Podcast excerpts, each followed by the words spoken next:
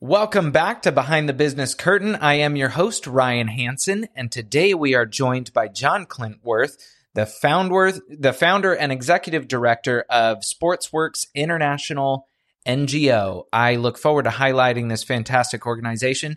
I hope you guys can uh, find a way to get plugged in and learn more about it uh, yourselves. So let's do this.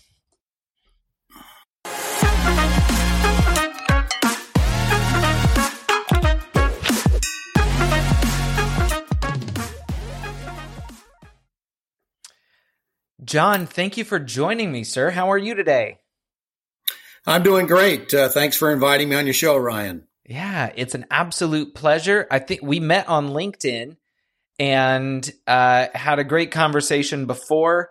I very much look forward to highlighting what you guys are doing at uh, Sportsworks. So why don't we jump right into it? Yeah. Sure, let's do it. Okay. So let's start with um, where were you in life right before starting this? Because for this audience, we're talking about uh, starting companies, whether it's a nonprofit, a for-profit, NGO. Um, where were you right before starting this? How did this come about? Yeah, Ryan. So when I uh, started Sportsworks International NGO, I was actually working in mortgage banking. Okay. Uh, at the time, and uh, I was started doing this on the side, doing this on the weekends, on Saturday mornings. Uh, so that's really uh, what I was doing before I got involved with Sportsworks. Got it. And so um, let's let's talk. I guess we'll jump right into what does that mean? What were you doing on those Saturday mornings, and where where was your heart? What was the the intent? Yeah, uh, great question. Uh, yeah, so what I was doing, Ryan, is uh, at that time, I, I, guess I felt a pull or a calling, if you will, uh, to reach out to communities uh, where I was living that might not be as, as fortunate as I had been growing up. Uh, what I mean by that is I was uh, uh, a doctor's kid. I'd had gone to private school, K through 12. I felt like I'd had these opportunities and privileges that many families might not have. Sure. Uh, as well as I had been um, a varsity tennis player on my high school team in ninth grade through 12th grade. And uh, I actually taught at uh, a couple fairly reputable tennis academies. I taught at the Four Star Tennis Academy at Duke University. I oh. taught at uh, University of North Carolina, uh, Alan Morris uh, Tennis Camp in the summer. Mm-hmm. Uh, I'd had private tennis instruction. So what I felt at that time, Ryan, was okay. How can I give back to the the community that I live in, and maybe you know help some other people that might not have had those same privileges and opportunities that I did. Yeah. That's basically how it started. I love it. So you started giving tennis lessons into it for for kids that are growing up in neighborhoods where they wouldn't otherwise have access to it. Uh, that's exactly right. Awesome. Okay, so that's I, I, you know one of my questions is how do you fall into this industry? But you just answered that already. Like, okay, so you you came up in the tennis world and you're like, all right, let me start giving back. I love it. Um, so how did you transition from uh, you said investment banking and uh, decide like hey i'm going to start an organization and start spreading this tell me you know that part of the story well i, I call myself sort of the uh, reluctant uh, nonprofit uh, founder and executive director yeah. Uh, meaning okay. that i never had like a childhood passion you know i want to grow up and you know tell all my classmates you know i want to i want to run a nonprofit or an ngo yeah. Uh, never was the case with me. Uh, so uh, I would say it started very grassroots, you know, very small. Uh, just you know, with five students on a Saturday morning uh, from 9 a.m. to 11 11 a.m. Uh, just passing out flyers in a community, inviting people to come out if they wanted free tennis lessons. Yeah. And we had these five girls. I can't explain why we didn't have any boys come, but they're all girls. And and, and then I just sort of, you know, continue to show up. Uh, I, you know, hear these things all the time. Why don't you just just show up? Eighty percent of success is just showing up. So weird how that happens. Yeah, you know. Yeah. So I, I, didn't even know what we would get. Right. I mean, uh, in the back of my head, I'm thinking, okay, I might show up, and no one shows up. Right. Yeah. So what would that be like? Uh, but lo and behold, these five girls showed up, and uh, and then they came the following week. You know, so uh, happens. It, yeah. yeah. So it just, uh, uh, we just continue to show up on Saturday mornings and we'd invite uh, other volunteers uh, to help us. Mm-hmm. Uh, because we're a volunteer driven organization. We weren't, uh, I wasn't getting paid money and, uh, these other yeah. volunteers were getting paid money. And I didn't have a, a, plan, like a master plan, Ryan. Like, oh, I think I want to be a social entrepreneur or I think I want to get paid to do this. Right. Uh, so it kind of evolved, you know, organically on its own. I love it. Um, and I love the heart behind it, just helping people. So, how did you start? I guess spreading to other areas because on your website, I'm looking like you're all over the world. Um, multiple centers, you got multiple, uh, you know, volunteers running things. How did you? Was that just organic growth, or were you actively trying to spread? How did that happen? Yeah, so that the way that happened is initially, uh, you know, our focus was local. It was in uh, Wake County, North Carolina. Mm-hmm. Uh, actually, I know in, it well. I I lived in Fayetteville for eight years. Yep. Okay, yeah. So we, we were we were basically just a, a North Carolina Triangle, uh, Wake County uh, organization, uh, and then due to social media and particularly Facebook, yeah. Uh, I started getting invitations from people that would say, "Oh, uh, you know, our original name was King of the Court Tennis Ministry."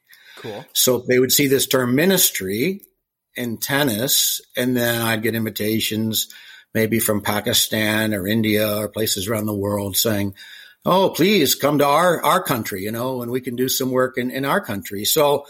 Uh, you know, when you go to our website and you look in, you know, in 2021, mm-hmm. uh, almost 17 years after we started in March 2005. Mm-hmm. And I, I, see all these uh, programs around the world. I almost have to pinch myself too, uh, Ryan, because I'm saying, is this real? I mean, is this really happening to me? I mean, uh, yeah. who am I? I'm just a regular guy, you know, wants to give back. And next thing you know, we're this global organization uh, around the world. I was even I was just counting today. I was trying to figure out well, how many how many locations have we had and how many partnerships have we had? And I looked around and I figured, well, we We've run 17 programs or collaborated and partnered with different groups around the world in 14 countries on four continents. Uh, how does that happen? Yeah. yeah, which is amazing. Even I'm looking at it like, whoa, this is huge. Okay, so for for the audience, it's sportsworks.ngo is the website. Yes. And you can go yes. find it and see like there's amazing pictures of the stuff that they're doing. You get to meet the people that are involved. Um, how can people help? How can they get involved? Are you are you looking for volunteers in different areas? Like, suppose somebody's listening to this and they're like, "Oh, I could start that in my neighborhood." Uh, yeah, for sure. I mean, if they live in the United States, uh, which is where uh, we're headquartered mm-hmm. and where we have 501c3 nonprofit status, uh, if they'd like to be a volunteer coach, uh, we have an application. Uh, it's on our website. You you mentioned the URL, which is yeah. www.sportsworks.ngo. Um, if they would like to donate some in kind uh, sporting good equipment, uh, we have the ability to receive sporting good equipment. Um, if they would like to become a supporter, uh, and, and, we sort of call them a teammate. Uh, in fact, we we basically invite people. We say we have a seat, you know, waiting for you on our team bus. So if you'd like to climb on our team bus and become part of the SportsWorks team, uh, you're welcome. Just uh, there's a volunteer application yeah. on our website. Uh, there's some information there. That's wonderful. Um, so just for for the business audience out here, can you briefly explain explain I guess the difference between a nonprofit and an NGO and what is what are those how do you define those? I, I don't think well, I clearly understand that difference.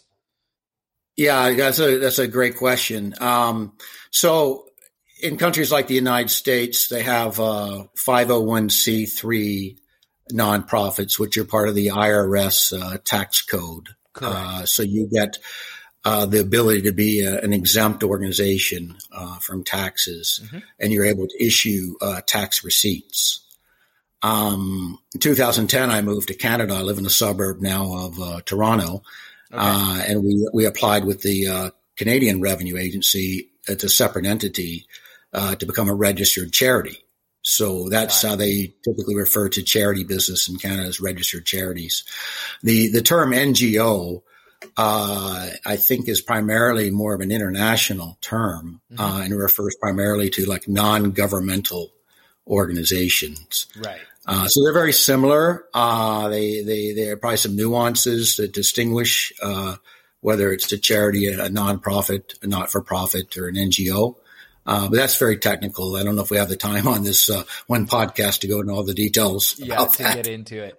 I, I, so the only thing that comes to my mind, the only like practical experience that I have with that was when I was doing, say, disaster relief uh, after the earthquake in Haiti. It was we would interface with NGOs for food distribution, so they needed help with, say, crowd control or you know helping distribute coupons or whatever it is to get food into the right people's hands, and the NGOs would come in. But it was kind of this elusive term that we would just say everybody that's not a military or a government entity. So, um, yeah, yeah, that works. Um, so what are some of the barriers or the challenges that you're working through now? Like how are, are you actively trying to expand to get into new communities? Um, what are, what are you working on? What do you do with your time?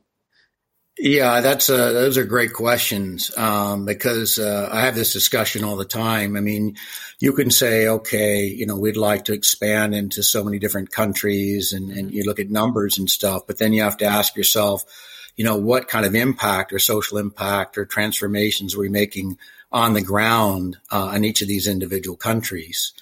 So uh, it's never our intention to just try to um, expand uh, so rapidly that we can't meet the needs of our partners. Growing for uh, growth's sake.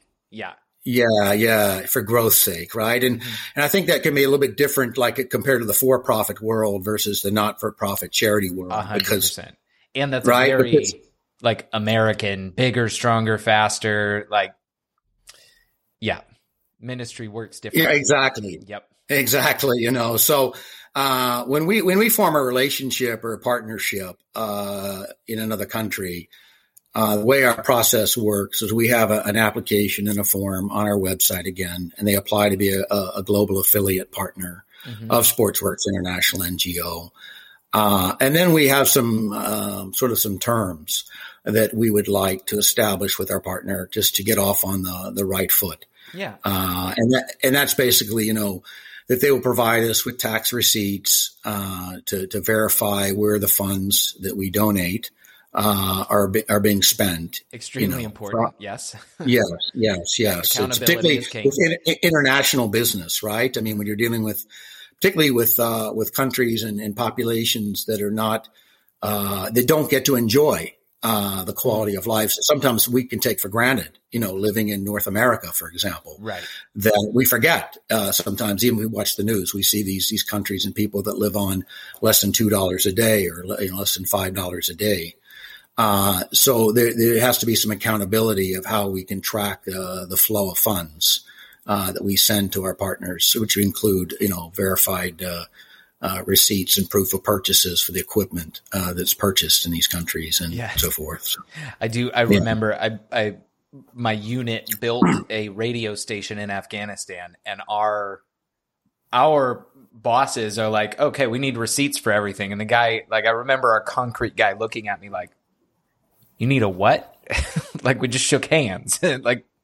I don't, I don't, I don't make receipts, and I'm like, oh boy, like yeah. Concrete and so you know we're backing into these things. It is. It's a. It's an entirely different um, discussion and argument in in different parts of the country. So that's fascinating.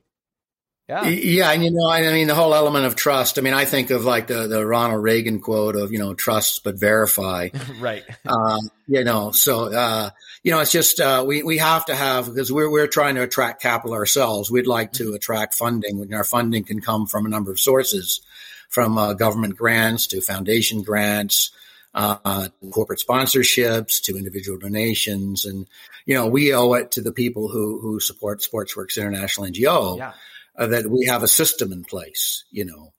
Uh, so it include uh, when they form out, uh, you know, whatever they provide the receipts. Additionally, we ask for photographs or videos, uh, and stories, impact stories, you know, uh, so that we can share that you know, with our audience. The marketing efforts. Yeah. Cause yeah. It, as a business, it needs to attract. Yeah. Yeah, yeah. So we can put it on our website or we can use Twitter or LinkedIn or Instagram or Facebook and share it, uh, email marketing. Uh, and then people can see for themselves because, uh, I, have had some people like play the devil's advocate, you know, oh, well, you can't trust these people. They're going to send you some Photoshop pictures, you know, and, you know, and that kind of thing. But I, I try, I try to form uh, uh in our in our in our early stage of uh, forming the partnership, Ryan. Mm-hmm. Uh, which after the application and the the you know processes, we'd, I'd like to have actually a, like a video call uh, with the the leader the leader or leadership team. Yeah. Uh, so we can get I can get to know them, they can get to know me. You know, it's all about trust and building relationships and that kind of 100%. thing. Hundred percent, especially when you're talking about something as I don't want to say fragile, but as danger zone when you're working directly with kids. Like vetting the person, understanding who each other are, setting expectations, and all that's extremely important. So, um, good for you to to establish that, and it's not just a you know checkbox type thing.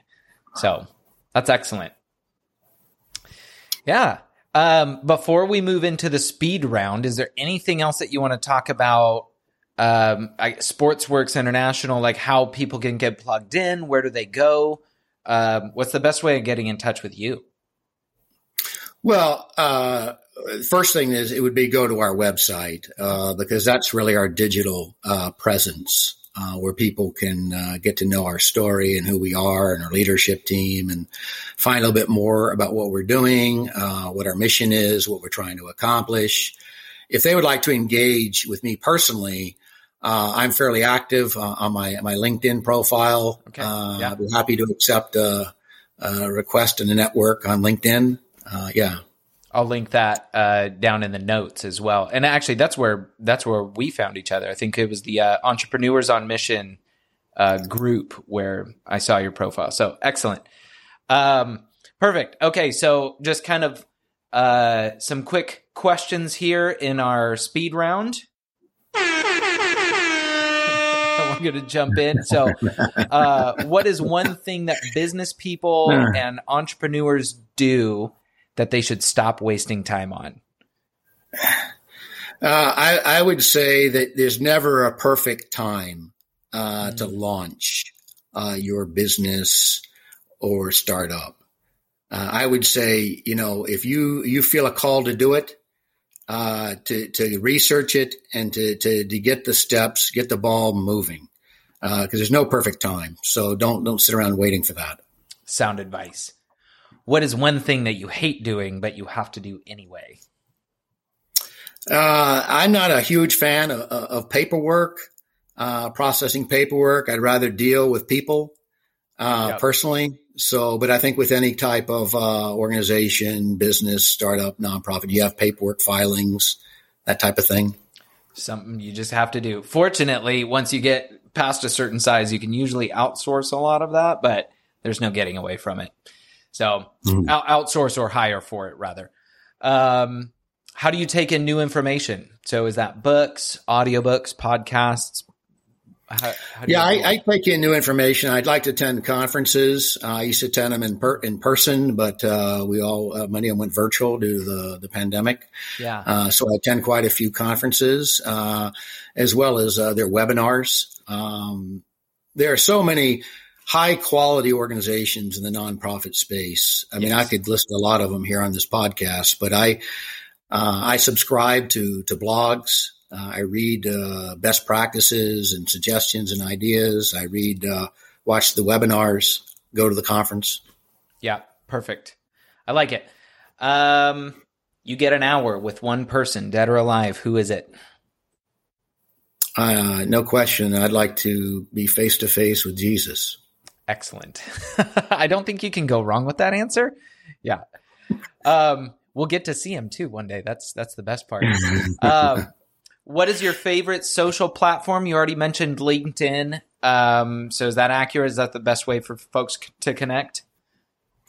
Yeah, at, th- at this point, we're on several uh, Twitter, Instagram, Facebook, but uh, I, I, I, right now uh, one of my favorites is LinkedIn. Yeah, perfect. I will again. I'll put the links for folks to connect in there. Uh, John, I very much appreciate it. I look forward to watching you guys grow, and I'm glad that we connected. So, folks, um, there you have it. This is the guy that you can email and get in contact with if you want to get plugged in. They're doing fantastic things through Sportsworks International NGO. And uh, again, that's sportsworks.ngo is their website. And uh, John, I very much appreciate it. Thank you for coming on the show. Ryan, thank you very much for inviting me. Uh, it's an honor and privilege. Is my first podcast. I was a little unsure how I'd do, but I'm so grateful you invited me. This is this has been great. Yep. There's again, there's no wrong way of doing uh, conversation and meeting people. So uh, you did great. Thank you, and Merry Christmas, and I wish you a Happy New Year. Yeah, same to you, Ryan. Thank you so much. Thanks. And that, folks, is it. Uh, I will catch you in 2022.